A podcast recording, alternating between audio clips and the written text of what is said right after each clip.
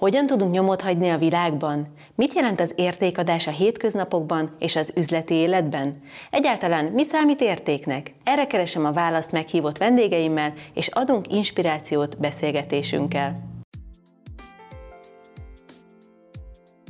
A vezetési képességek velünk születettek? Hogyan lehet egy hatalmas szervezeti egységet jól vezetni? Nőként mi könnyebb és mi nehezebb feladat?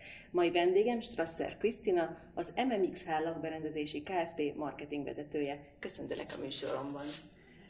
Köszöntelek én is, Anita, szia, és üdvözlöm a podcast hallgatókat. Nagyon szépen köszönöm, hogy meghívtál a műsorodba. Nagyon fiatalon lettél már vezető pozícióban. Mesélj kicsit a te történetedről. Hú, hát nem is tudom, hogy hol kezdjem, mert azért ö, gyakorlatilag az embernek a pályája ugye elkezdődik, amikor, amikor kijön a főiskoláról és megpróbál munkát keresni. Ö, én gyakorlatilag HR-t végeztem, de soha nem dolgoztam benne. Tehát mikor, mikor elvégeztem a főiskolát, akkor úgy éreztem, hogy Magyarországon nincs még meg a piaca ennek úgy, hogy én, ahogy én ezt szeretném csinálni, és elindultam egy teljesen más irányba, és beszerzéssel kezdtem el foglalkozni.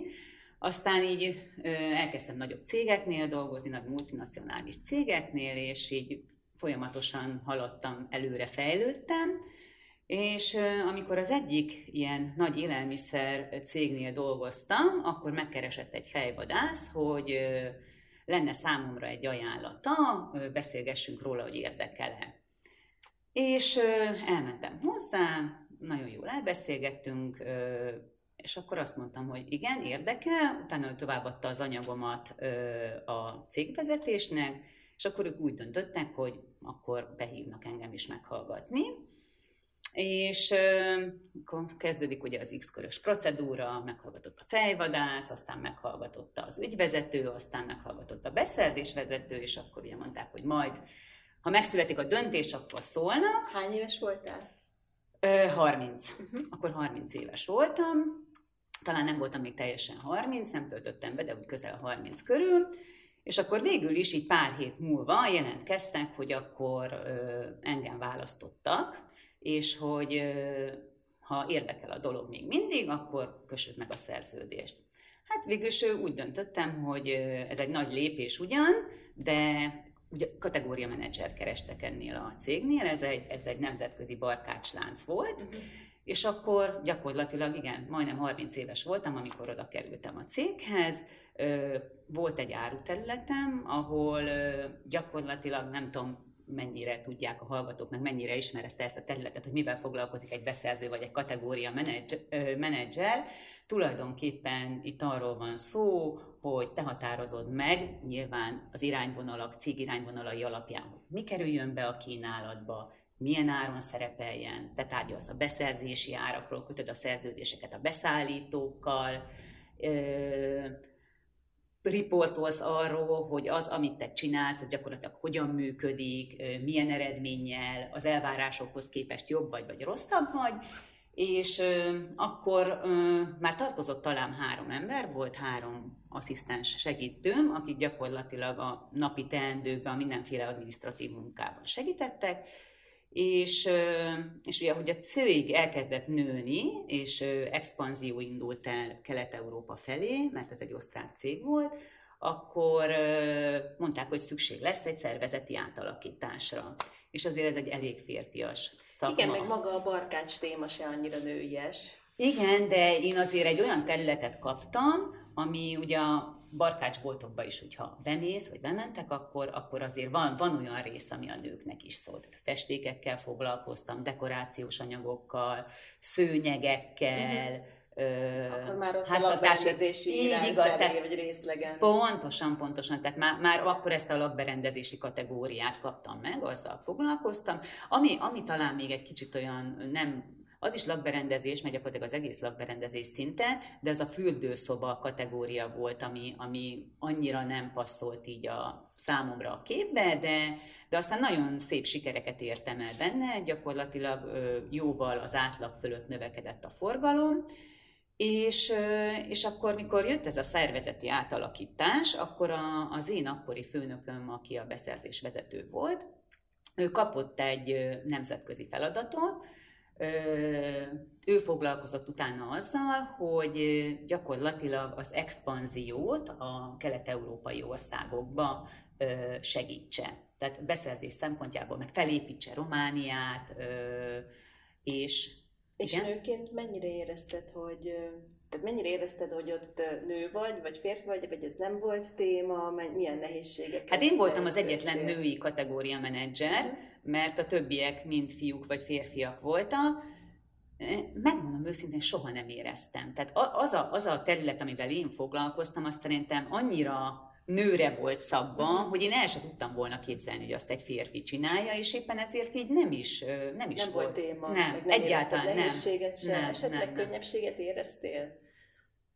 Persze, hát nőként én azt gondolom azért, azért egy nő, aki szereti a lakberendezést, és szerintem azért sokunk szereti a lakberendezést, sokkal könnyebb azonosulni egy ilyen témával, mint férfiként. Persze férfiaknál is van, aki, aki ezt nagyon szereti, meg kedveli, de én azt gondolom, hogy ez sokkal jobban passzol egy nőhöz, és könnyebben válogat, meg könnyebben hoz döntéseket, mint egy férfi. Igen, itt nem biztos, hogy mindenki tudja a felvezetőből, hogy a Max Magyarországnak a, a marketingét vezeted, most tehát a lakberendezési kapcsolódás az, az ide jön. Egy pár szót szerintem mindenkit izgat nagyon sok női hallgatóm van, a lakberendezési trend, ugye, uh-huh. hogy, hogy 2020-ban mik, mik, mik azok, ezekből elárulsz nekünk dolgokat? Persze, hát sajnos az idén elmaradtak a nagy vásárok, Igen, tehát a nagy része. Is. Így Igen. igaz, tehát, és mindenki online próbálta bemutatni a, a trendjeit. Hát most ugye a tavaszról már ne beszéljünk, mert azon túl vagyunk. Az idei trendek azok, azok tavasztal ugyan, még egy kicsit erre visszatérek, de nagyon látszott ez az átalakulás, hogy hogy gyakorlatilag nagyon sok gyártó a kültéri vagy a beltéri bútorokat elkezdte kültéri minőségben gyártani idősá, időjárás álló változatban, és ez látszott az idei évben a mi forgalmunkon is, hogy, de ez nyilván a pandémiának is köszönhető, hogy, hogy ugye rengetegen otthon maradtunk, mindenki otthon volt, mindenki kertészkedett, mindenki próbálta szépíteni az otthonát, és, és nálunk is látszott, hogy a kerti bútoroknak a forgalma és a, és a kereslet irántuk az, az milyen mértékben megnőtt, meg hát ugye volt azért egy jó tavaszunk, utána az időjárás nem kedvezett annyira, de, de nagyon-nagyon sok olyan szép új bútor jött, ami, ami már nem ez a tipikus, klasszikus kerti bútor, hanem inkább azoknak a bútoroknak a, a kültéri változata, ami beltérben is dizájnos. Uh-huh. Hát Tehát összekötik a belső meg a külső teretet, kinyitják tulajdonképpen. ez, a, ez most akkor az idei trend egy része. Hát ez, ez már elindult tavaly is, de most egyre jobban, és szerintem... Elindult már tavaly is. És szerintem ezzel, hogy ugye most ebbe a, ebbe a helyzetbe kerültünk itt az idei évben, szerintem... Igen, és, és ugye egyre, egyre jobban felerősödik az otthonnak a, a kényelme, meg az otthoni kényelem, meg hogy egyre többet vagyunk otthon. Szerintem, szerintem ez a jövő évben is, jövő évi aktualitásokra is kifoghatni. Hát még a bútorgyártók azért nem kifejezetten így gyártották, tehát hogy ez is segíteni fog, hogyha nagyobb lesz a választék, hogyha már eleve ez a gondolkodásmód megváltozik, és akkor tényleg könnyebb is választani olyat, ami az otthonunkba illik. Hát meg nagyon felértékelődött. Most ugye a kert azáltal, hogy, hogy mindenki otthon volt Igen. bezárva, szerintem az emberek így sokkal többet foglalkoztak a, a kültéri ö, berendezésekkel, kerti bútorokkal, kertészeti cikkekkel, mert hát ö, nem volt hova mennünk és ez, ez nálunk is abszolút látszódott. Mm, még beszélgettünk ugye még a felvétel előtt, hogy mik még a trendek, és ami egyébként nekem szíven ütött, és annyira nem is örült neki, hogy a konyha besötétedik 2020-ban, mert én a világos fehér konyháknak vagyok a szerelmese. Ö, én is, személy szerint nekem is azt tetszik, én is a fehér konyhát imádom, de, de ez így látszott az elmúlt években, hogy ugye volt ez a hatalmas trend, ez a, ez a fényes fehér konyha, és ezt, ezt, ezt éveken keresztül nem lehetett lenyomni, tehát ez, ez, én nem tudom hány éven keresztül az volt a trend, és akkor látszott, hogy így kicsit világos szürke, kicsit kávészínű, és, és, és sötétebb szürke, és most meg már a 2020-ban egy tuti, hogy, hogy a fehér konyha már nem trend, attól függetlenül lehet nagyon szép, de egyértelműen a fekete az, ami, ami irányadó, és főként ugye ezt a feketét azért otthonosabbá, kicsit fakombinációval lehet tenni, hogy különböző színű naturfákkal kombinálod, attól azért egy kicsit puhább lesz, meg, meg, meg talán hogy is mondjam, olyan barátságosabb, de, de én is inkább a fehér konyha híve vagyok. Hát muszáj mellé tenni, mert különben tényleg nagyon szigorú, és elegáns, komoly, és igen, komoly igen. hatása van. Ö, nekem olyan kicsit olyan, olyan férfias inkább ez a, ez a fekete konyha. Én inkább ilyen, ilyen legénylakásba tudom elképzelni, de, de azért látunk nagyon jó példákat is. Tehát amikor, amikor nézegeted a lakberendezési újságokat, meg, meg nálunk is, ami anyagokat kapunk, hogy fotózzák be őket, azért nagyon szépen meg lehet azt csinálni. És akkor visszatérve egy kicsit a történethez, aztán bekerültél ide a, a, a Barkácsáruházból, a Memaxba, vagy hogy történt ez egész? Hát azért még a Barkácsáruháznál jó sokáig voltam, igen, és, és akkor ott lettem utána a beszerzési koordinátor, amikor, amikor nagyon sok embert vezettem, és ez elég sokáig ez tartott. hány ember volt? Hát a legtöbb az 35, uh-huh. Mhm. mert, mert ugye a beszerzés tartozott először hozzám, utána már a marketing is, és akkor jöttek a cég életébe a nehézségek, és gyakorlatilag a vége az az lett, hogy felszámolták a céget. Uh-huh. Úgyhogy én utána kerültem a Műmaxhoz, amikor gyakorlatilag a cég kivonult Magyarországról, uh-huh akkor utána ugye hogyan tovább, mint tovább, és akkor, akkor kerültem 2015-ben a mhm. Műmaxhoz, amikor a Műmax gyakorlatilag elkezdett terjeszkedni uh-huh. Magyarországon. És akkor a marketingre kerültél rögtön? Nem, nem, ott is először kategória menedzsmenttel uh-huh. foglalkoztam, de nekem azért mindig a, a, a nagy kedvencem a, a, a marketing volt, olyan szempontból, hogy a beszerzést is nagyon szerettem, de az, az egy teljesen más szakma, és ugye a szívem vágya, az már így kezdett így a marketing felé eltolódni. Mhm. Amikor elkezdtem marketinggel foglalkozni, akkor soha nem gondoltam volna, hogy a marketing irányába fogok ö, fordulni, Viszont, viszont már olyan régen csináltam a beszerzést, hogy amikor megkaptam a marketinget, akkor ez egy ilyen új, új inspirációt uh-huh. adott nekem, egy ilyen új löketet, egy új irányt, és, és annyira, annyira megszerettem, hogy utána sokat gondolkodtam, hogy ezt az irányt folytassam. Uh-huh. De aztán ö, először kategória menedzsmentet csináltam, és akkor most egy ilyen két és fél, majdnem három éve foglalkozom itt a marketinggel. A marketing az az első terület, ahonnan megvonják vészhelyzet esetén a büdzsét, meg a pénzt. Uh-huh. Hogyan tudtátok túlvészelni ezt az elmúlt időszakot, és milyen jó megoldó kulcsot találtatok?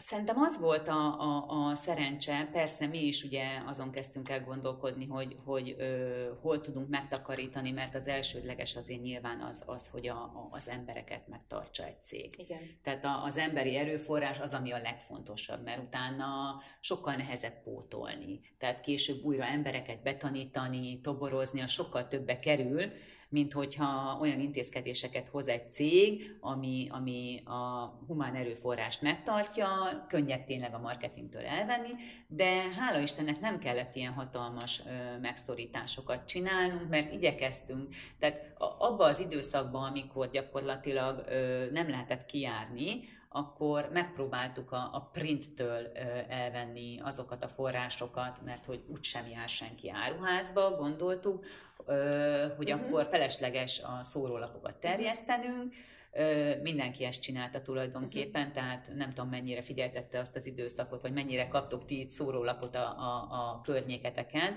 hogy gyakorlatilag minimális uh-huh. volt. Tehát egy-két élelmiszerlánc talán, aki, aki megtartotta ezt a fajta csatornát vagy eszközt, uh-huh. és, és mindenki elkezdett az online irányba menni. Uh-huh. Igen. És mi volt a legnagyobb tanulság ebből az időszakból számodra, inkább, mint magánember a, a személyes életedben? Ö, számomra?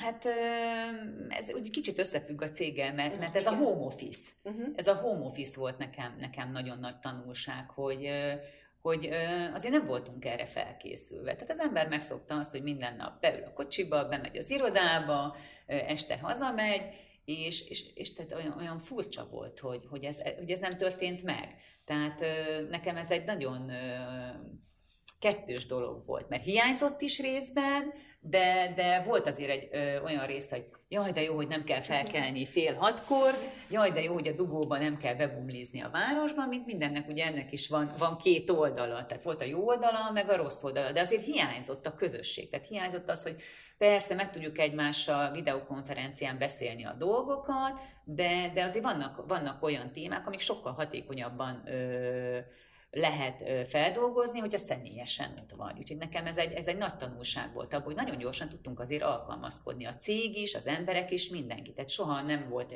soha nem kerültünk ilyen helyzetbe, mégis pillanatok alatt mindenki lekövette ezt a szituációt, és szerintem a cég is nagyon jól megoldott, és az emberek is nagyon jól alkalmazkodtak ehhez a helyzethez.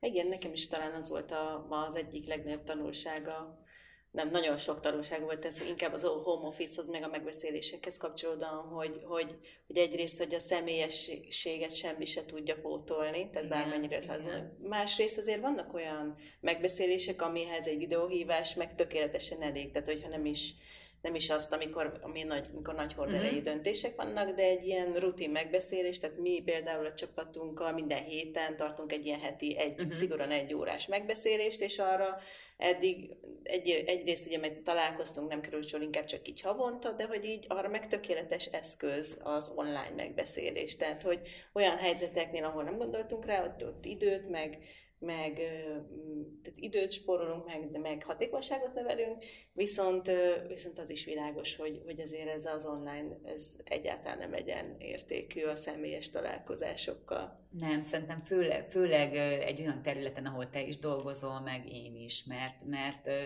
szerintem itt nagyon sokszor szükség van arra, hogy egymással személyesen kommunikáljunk, meg megvitassuk, megbeszéljük a dolgot. Szerinted ez jó lenne? Ó, nem, én úgy csinálnám, én ezt a kreatívot inkább így, ott egy kicsit jobbra, ott egy... És ezt, e, ezt nem tudod megcsinálni online. És közben ugye egy csomó olyan az a, a másik aurájából egy csomó olyan érzést, ki nem mondott gondolatot ki tudsz szedni, és például ez online-ban egyáltalán nem jön át. Igen, meg szerintem nem is, nem is tudsz a másiktól olyan inspirációkat szerezni. Uh-huh. Tehát a másik éppen mond valamit, és akkor nem teljesen úgy, de, de majdnem, hogyha ezt így csinálnak, akkor lehet, hogy jobb lenne, és uh, én nem is tudom elképzelni különben, hogy, hogy hosszú távon vagy teljes mértékben mondjuk mi home office-ban működjünk. Tehát számomra ez elképzelhetetlen.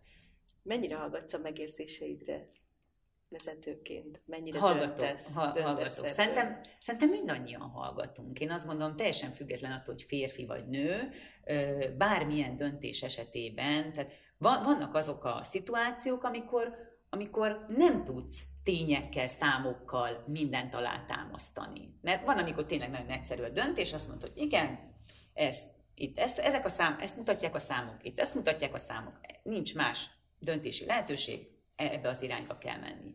De van olyan, amikor közbejönnek olyan faktorok is, amit, amit nem lehet számokkal kimutatni, és nem lehet az alapján dönteni, és akkor, akkor kénytelen vagy a, a megérzéseidre hagyatkozni, hogy fú, hát nekem, nekem milyen érzésem van ezzel kapcsolatban, és nyilván, ha neked olyan érzésed van, akkor nem fogsz az ellenkező irányba menni. Tehát én azt gondolom, hogy mindannyian hallgatunk a, a belső megérzéseinkre.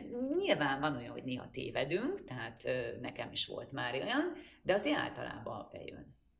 Én nekem az a tapasztalatom, hogy nő, a nők jobban, hallg, jobban mernek hallgatni a megérzéseikre, mint a, mint a férfiak. Eleve ez egy, vagy hát ezt nyilván ez így most általánosítás, meg, meg Lehet, van a férfiak is csak nem de hogy így, igen, hogy hogy azért mi, mi könnyebben, vagy, vagy gyakrabban figyelünk be, hát ez is egy, egy általánosítás lett, és nem akarok senkit sem megbántani ezzel, de hogy én, akkor így beszélek magamról, én nagyon hallgatok a belső megérzéseimre, és az elején, amikor ezt tettem, akkor azért nagyon sok bizonytalanság volt bennem, és nagyon sok évnek kellett eltenni uh-huh. ahhoz, hogy már tudjam, hogy ez egy, ez egy jó dolog, és működik. Igen, én is azt érzem különben, hogy, hogy nekem is volt olyan, hogy, hogy, hogy arra hallgattam, hogy, hogy mit súg az én belsőm, és kicsit olyan bizonytalan voltam benne, én is, akkor nem is született jó döntés. De, de ugye, hogy az ember a korral halad előre, ugye rengeteget tapasztal, és, és már tudja, hogy amikor kicsit bizonytalan, akkor, akkor lehet, hogy még mást is meg kell nézni, és akkor, akkor viszont megszületik a jó döntés. Nagyon nehéz nekem sokszor tartani a jó munka-magánélet egyensúlyt, de mit teszel azért, hogy ez, ez örökös, tehát hogy ez, ez egy jó halmaz legyen? Ez nekem is nagyon nehéz. ez nekem is nagyon nehéz. Én próbál, próbálom tudatosan, de, de nem mindig sikerül. Ez egy folyamatos munka, legalábbis igen, nálam, igen. de nincs olyan, hogy fixen megvan, és akkor, I- igen. akkor most ráülök. És, és én, én is azt gondolom, hogy, hogy szerintem egyre, egyre jobb vagyok benne, de, de vannak olyan időszakok, amikor hiába határozom el, hogy most, most már pedig este nem fogom megnézni az e-mailjeimet, tudom, hogy van valami olyan munka, hogy, hogy, hogy de ránézek, mert akkor vagyok nyugodt, hogyha ha tudom, hogy, hogy, hogy ez rendben van. És mivel tudtad ezt fejleszteni? Van esetleg valami konkrét dolog, amivel előreléptél, akár egy időmenedzsment, akár valamilyen Ó, heti igen, tervezés. Igen, ren, ren, rengeteg, rengeteg tréningen vettem már részt, ami, ami segít bennem, és nagyon sokszor azt gondoltam, hogy ah, ez mind csak bla bla bla bla bla, de például az időmenedzsment szerintem nagyon sokat segített. Persze azért... És ezt konkrétan hogy csinálod? Ö, Hát most is úgy csinálom, hogy amikor én reggel bemegyek az irodába, akkor, akkor tudom, leírom magamnak, hogy aznap nekem mit kell megcsinálni, mi az, amit következő nap meg kell csinálni, próbálom magam ahhoz tartani, hogy ne nézegessek állandóan az e-mailjeimbe, mert, mert akkor teljesen szétesik a napom, hogyha, hanem, hanem amikor van valami konkrét olyan, amit gyorsan meg kell csinálni, vagy olyan határidő, akkor tényleg csak arra fókuszálni, és azt megcsinálni, mert ha minden mással foglalkozom, akkor, akkor soha nem fejezem be azt az adott feladatot. És, és ezt, ezt, ezt tényleg az időmenedzsment gazdálkodáson tanultam én is, meg már nagyon-nagyon régen, hogyha meg, meg van olyan, hogy fogom magam, és akkor uh, mi is egy ilyen hát nem mondanám azt, hogy open office, mert nem vagyunk olyan sokan az irodában, de, de mikor mindenki telefonál, meg zaj van, akkor egyszerűen nem lehet olyan dolgokra koncentrálni, ami, ami tényleg koncentrációt igényel, akkor fogom magam, kimegyek egy tárgyalóba, és akkor és akkor inkább ott megcsinálom, és sokkal gyorsabban végzek, mint hogyha próbálom magamra előtetni az íróasztalnál azt, hogy most koncentráljak, koncentráljak, de közben hallom, hogy hárman ott jobbról-balról telefonálnak, úgyhogy én azt gondolom, hogy így, így tudom ezt hatékonyabban uh-huh alkalmazni. Igen, a fókuszált munkavégzés, ami, ami nagyon, nagyon fontos, hogy legalább legyenek időszakok a napban, amikor ez megtörténjen. Nálam egyébként úgy van, hogy az e-mailek nem jönnek le automatikusan, ez már egy, egy nagyon jó első lépés volt, amikor ezt megváltoztattam azért már jó, jó pár évvel ezelőtt. És ezt te meg tudod tenni?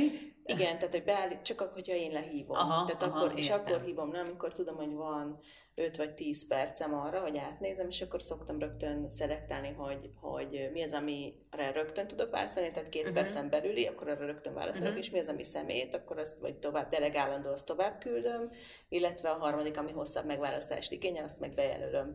És a, akkor, hogyha ha nincsen 10 percem legalább, akkor, ezt nem, akkor nem is nyitom meg az e-mailt e-maileket, mert különben akkor megint csak a, uh-huh. ugye a mhm. fejedbe ásodnak azok a feladatok, hogy akkor ú, ezt el ne felejtsem, ú, az, azt is meg kéne oldani, és onnantól jön az, hogy szétesik az ember, és nem tud Így igaz, mert minden feladatot meg akar oldani egyszerre.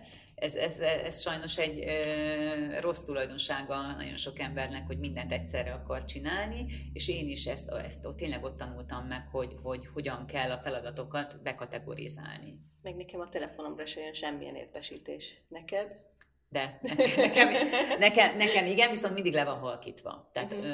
azért 90%-ban le van halkítva még a munkába is, és, és tehát nem veszem föl akkor, amikor olyan munkába vagyok, hogy, hogy tudom, hogy ha ezt most abba hagyom, igen, akkor utána sokkal nehezebb újra kezdenem, és újra kell gondolnom az egészet, mint hogyha hagyom, és majd azt a telefont elintézem. Később. Igen, nagyon jó dolog a mobiltelefonnál, amit sokan nem használ ki, hogy igen, könnyen, könnyen lehet visszahívni embereket, igen, igen. és akkor úgyis meg lehet találni a közös pontot, amikor mindenkinek jó. Mivel készültek a következő hullámra, ha lesz ilyen? Ó, én nagyon bízom benne, hogy nem lesz, de nagyon sok olyan technikai újítás kerül előtérben most, vagy, vagy hozunk korábbra, amit valószínűleg csak jövő év elejére, vagy, vagy év végére csináltunk volna meg, vagy került volna megvalósításra. Hát próbálunk mi is most a nagyon sok mindenben az online-ra fókuszálni, azt erősíteni, terveink vannak azzal kapcsolatban, hogy majd, hogyha esetleg valami hasonló történik, mint ami az első negyed évben, akkor, akkor milyen lépéseket fogunk megtenni. Új weboldalunk készül, az hamarosan el is fog indulni, ami egy, egy sokkal modernebb, technológiailag sokkal fejlettebb weboldal lesz, mint a jelenlegi. Inspirációs oldalakkal készülünk, sokkal többen, mint korábban, mert azt gondolom, hogy amikor az emberek otthon vannak, és van idejük nézelődni, akkor, akkor nagyon sokan ezzel alatt a pandémia alatt lakásfelújítást csináltak, Igen. festettek, Igen. lakberendeztek, és, és azt gondolom, hogy ilyenkor, ha az embereknek tudunk inspirációt adni, hogy mit csináljon, akkor azzal le is tudjuk kötni, és akár később látogatókat tudunk belőle generálni meg vásárlókat természetesen. Van. Nekünk, nekünk is az okozza a legnagyobb feltörés így a webshopunk fejlesztésén, hogy hogyan tudjuk növelni a vásárlói élményt, mert ugye most arról van szó, hogy tényleg sokkal többen vásárolnak uh-huh. online, de hogy mégse legyen ez a, a eddig ugye inkább csak a praktikumra uh-huh. Praktikumra fejlesztettek a cégek, de hogy, hogy hogy lehet egy picit belecsempészni olyan élményt, mint hogyha mind, majdnem, mintha bejönne nyilván az igazi boltba. Hát akkor ezt elmondom neked, hogy a mi weboldalunkon van egy olyan funkció, hogy 3D séta, uh-huh.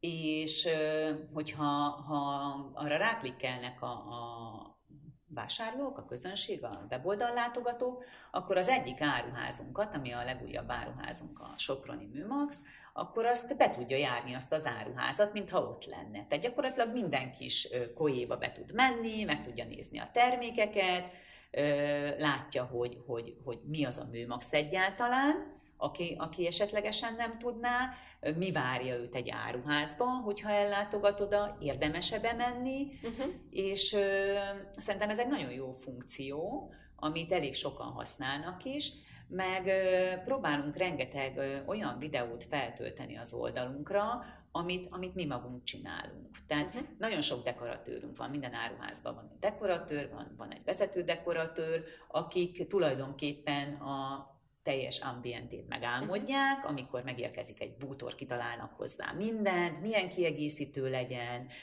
milyen stílusa legyen az egésznek, tehát kompletten megtervezik, és akkor van olyan, hogy mi azt felvesszük, amikor ők azt berendezik, felrakjuk a weboldalunkra, festési videók is vannak fönt, uh-huh. hogyan lehet például hegymotívumot festeni, hogyan lesz szivárványt festeni, ahol megmutatjuk, milyen kellékek kellenek hozzá. Úgyhogy próbálunk ebbe az irányba elmozdulni. Hát igen, ez élményt ad, igen. igen. Ilyen virtuális egyébként nálunk is van, de hogy még ezt hogyan lehet überelni, az is egy jó célfeladat. Hát igen, biztos, hogy jönnek majd ezzel kapcsolatban szerintem technikai újdonságok a világ minden részéről, mert azt gondolom, hogy, hogy, hogy, hogy ez a szituáció, amiben voltunk, ez, ez rengeteg céget arra ösztönöz, hogy mindenféle új technikai fejlesztést találjunk ki, és pont ezt a, ezt a hogyan vigye el ezt az online világot ö, abba az irányba, hogy az embereknek ez még nagyobb élmény legyen. Hát igen, ha más nem, egy pici jó is van a rosszban. Minden rosszban van valami jó. Igen. Köszönöm szépen, hogy a vendégem voltál, nagyon inspiráló volt a beszélgetés. Én is nagyon szépen köszönöm még egyszer a meghívást. Keresd a további beszélgetéseket az inspirációk.hu oldalon és az Instagramon a Tett hozzá hashtag alatt. Várom hozzászólásodat közösségi felületeimen, és megköszönöm, ha értékeled podcast csatornámat. Ha kérdésed van, vagy ajánlanál további inspiráló beszélgető partnert, írj a podcast kukat csorbanita.hu e-mail címre.